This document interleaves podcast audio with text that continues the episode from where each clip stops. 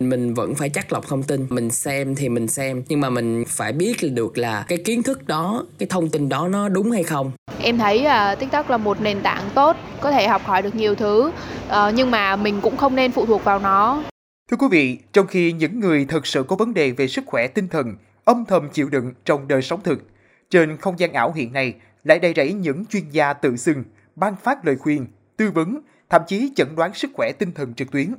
những lời tư vấn vô tội vạ này đã và đang ảnh hưởng không nhỏ đến giới trẻ, những người cập nhật và tương tác trên mạng xã hội liên tục. Mời quý thính giả hãy cùng với podcast Báo Tuổi Trẻ đào sâu về vấn đề trên ngay bây giờ quý vị nhé. Thưa quý vị, theo khảo sát công bố hồi tháng 2 của hãng nghiên cứu và tư vấn thị trường Horn and Partners, hơn 59 triệu người Mỹ đã tìm kiếm lời khuyên liên quan đến sức khỏe từ những người có ảnh hưởng trên TikTok và Instagram Xu hướng đặc biệt này rõ rệt hơn ở thế hệ trẻ, với 1 phần 3 thế hệ Gen Z và hơn 1 phần 4 thế hệ Y chuyển sang các nền tảng này để hiểu rõ hơn về các tình trạng mạng tính và các tình huống khó xử về sức khỏe. Ngược lại, chỉ có 5% người thuộc thế hệ X chọn cách tương tự.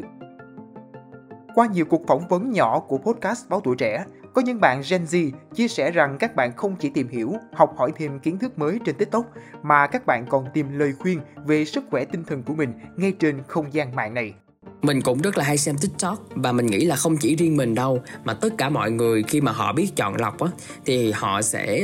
học được rất là nhiều thứ từ tiktok về văn hóa lịch sử địa lý và ngay cả những kiến thức chuyên ngành của mình luôn. Về vấn đề tâm lý ví dụ như là những lúc mình cảm thấy bản thân không ổn mất động lực thì mình cũng uh, lên và tìm kiếm những cái clip chữa lành những clip tâm lý. Uh, mình sẽ ờ, đọc bình luận của họ xem họ viết gì về clip đó. Nhưng mà mình nghĩ là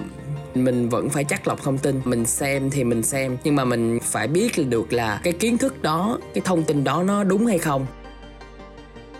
Bạn của em ờ, khi mà gặp vấn đề gì về sức khỏe hay là tinh thần ở trong cuộc sống thì nó ờ, thường sẽ không chia sẻ cho bạn bè hay là tìm ờ, tới bác sĩ, mà sẽ lên tiktok rồi xem những thần bài hay là thần số học hay là tarot em thấy là tiktok là một nền tảng tốt có thể học hỏi được nhiều thứ uh, nhưng mà mình cũng không nên phụ thuộc vào nó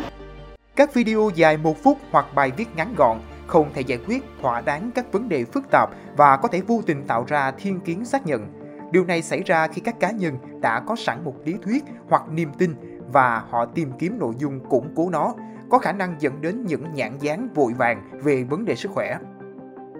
Ngoài ra, việc tự chẩn đoán dựa trên lời khuyên trực tuyến cũng không cung cấp hiểu biết toàn diện về hoàn cảnh và thách thức riêng của một cá nhân. Là một người dùng TikTok, Andrea Tarantella, chuyên gia cố vấn được cấp phép tại Mỹ, thường xuyên chứng kiến các vấn đề sức khỏe tâm thần được chia sẻ và thảo luận trên nền tảng này. Cô nói rằng những lời khuyên mang tính kể chuyện và chỉ là kinh nghiệm cá nhân thường đơn giản hóa quá mức các vấn đề sức khỏe tâm thần phức tạp, nhiều người dùng vào xem các nội dung này và sau đó bình luận, tự chẩn đoán mình mắc các chứng như rối loạn tăng động, giảm chú ý, ADHD hay tự kỷ.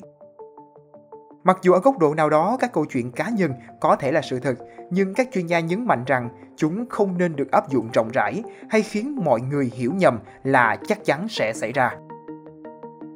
Trả lời kênh CNBC TV 18, tiến sĩ Sangeeta Reddy, nhà tâm lý học tư vấn ở Hyderabad, Ấn Độ, cho rằng suy nghĩ thông thường của người xem là nếu người A đang trải qua điều gì đó mà họ cũng đang trải qua thì cả hai người đều có vấn đề sức khỏe tâm thần giống nhau. Hoặc nếu người A đưa ra lời khuyên thì việc làm theo cũng có thể giúp ích cho họ. Nhưng điều này không đúng. Ông Reddy nhấn mạnh tuyệt đối không nên tự chẩn đoán dựa trên kinh nghiệm cá nhân của người khác. Ngoài ra, tiến sĩ Alex Dimitru, chuyên gia tâm thần học cảnh báo việc tự chẩn đoán và quyết định kế hoạch điều trị dựa trên tư vấn trực tuyến mang tính trải nghiệm cá nhân hoặc thương mại có thể trì hoãn sự trợ giúp của chuyên gia, gây hại cho người bệnh.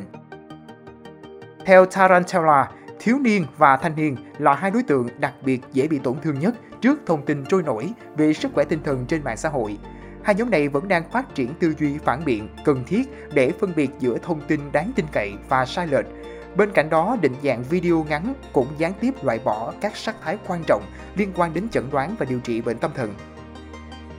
Có nhiều lý do thế hệ trẻ chọn mạng xã hội để tìm tư vấn về sức khỏe tâm thần.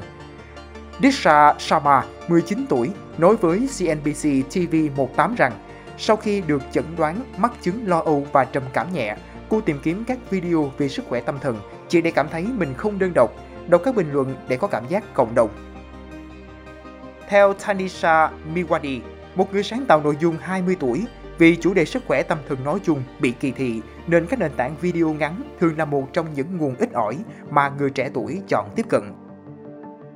Với Robin Kurian, 26 tuổi, cũng là người sáng tạo nội dung, thì video ngắn có vẻ dễ tiếp thu và theo dõi hơn là đọc tài liệu hoặc đi trị liệu. Do đó, mọi người thường tìm kiếm trên mạng xã hội và kết thúc ở các video này cung cấp thông tin ngắn gọn trong vòng một phút, thậm chí ít hơn để chẩn đoán các triệu chứng tâm thần và đề ra giải pháp. Các video tâm lý học đại chúng góp phần đáng kể vào việc phá bỏ những điều cấm kỵ của xã hội xung quanh các vấn đề sức khỏe tâm thần. Bằng cách giải quyết các chủ đề này một cách cởi mở và thẳng thắn, các nền tảng này bình thường hóa các cuộc trò chuyện về sức khỏe tâm thần. Như vậy, mạng xã hội với khả năng làm giảm sự kỳ thị và tạo điều kiện cho các câu hỏi trực tuyến đã tạo ra một kiểu tâm lý học đại chúng với những lời khuyên đơn giản về sức khỏe tâm thần.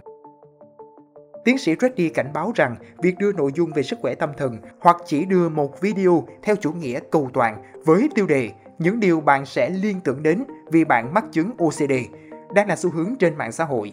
Vì nó phù hợp với thuật toán nên nhiều người sáng tạo nội dung đã nhảy vào làm, bất chấp đúng sai, tạo ra các video thời thượng mang tên lời khuyên về sức khỏe tâm thần. Theo một nghiên cứu của Blushcare được công bố tháng 11 năm 2022, phần lớn lời khuyên về sức khỏe tâm thần trên TikTok có thể không đáng tin cậy. Ngoài ra, khoảng 14,2% video chứa nội dung có thể gây hại. Nghiên cứu cũng phát hiện chỉ 9% cá nhân đưa ra hướng dẫn về sức khỏe tâm thần trên TikTok có thông tin xác thực phù hợp. Một nghiên cứu khác đăng trên tạp chí Tâm thần học Canada cho thấy 52% trong số 100 video TikTok hàng đầu thảo luận về ADHD được phát hiện là không chính xác hoặc gây hiểu lầm. Theo các chuyên gia, một vấn đề quan trọng khác của tâm lý học đại chúng là nó tầm thường hóa những cuộc đấu tranh thực sự của những người mắc chứng rối loạn. Một nghiên cứu trên 2.000 người trưởng thành ở Hoa Kỳ được Clarity RX công bố vào tháng 12 2022 cho thấy 33% thế hệ Z tin tưởng TikTok hơn bác sĩ. Một cách để lý giải con số này là mọi người có xu hướng tin vào kinh nghiệm cá nhân hơn là các chuyên gia có bằng cấp và bài báo khoa học hấp dẫn. Đối với một số người, tính kết nối quan trọng hơn bằng cấp của một bác sĩ y khoa hoặc một chuyên gia y tế. Đó là lý do nhiều người dễ dàng tin vào điều không đúng sự thật, chỉ vì chúng được nói ra bởi người họ cảm thấy thân thiết. Sức mạnh của trải nghiệm cá nhân và sự kết nối đi kèm mạng xã hội thúc đẩy mọi người tìm đến những người sáng tạo nội dung về sức khỏe tâm thần hơn là các chuyên gia. Theo các chuyên gia, mạng xã hội vẫn có những tác dụng nhất định trong việc cung cấp thông tin về chăm sóc sức khỏe tinh thần, bao gồm tư vấn trực tuyến. Tuy nhiên, người dùng cần phải tiếp cận hết sức cẩn trọng và đa chiều. Tiến sĩ Jimmy Chu nói rằng việc chỉ đưa ra một chút kiến thức là điều nguy hiểm. Hãy xem người đưa ra các lời khuyên và khuyến nghị là ai, đến từ đâu và đã trải qua những khóa đào tạo nào. Đảm bảo rằng đó không phải là hoạt động tiếp thị một số sản phẩm hoặc dịch vụ nhưng được che giấu kỹ lưỡng. Ngoài ra, khi xác thực thông tin, không nên sử dụng mạng xã hội mà cần truy cập các nguồn đáng tin cậy, ví dụ từ chính phủ, nền tảng hoặc dịch vụ trực tuyến chuyên nghiệp. Nếu các triệu chứng đủ nghiêm trọng để ảnh hưởng đến cuộc sống, các mối quan hệ, khả năng ngủ, ăn hoặc thư giãn, thì người bệnh cần làm việc với một chuyên gia đã được kiểm chứng thay vì lên mạng tìm câu trả lời. Mong là số podcast ngày hôm nay đã cung cấp thêm cho quý thính giả nhiều góc nhìn về vấn đề chọn lọc thông tin trên không gian mạng. Đừng quên theo dõi để tiếp tục đồng hành với podcast Báo Tuổi Trẻ trong những số phát sóng lần sau. Xin chào tạm biệt và hẹn gặp lại.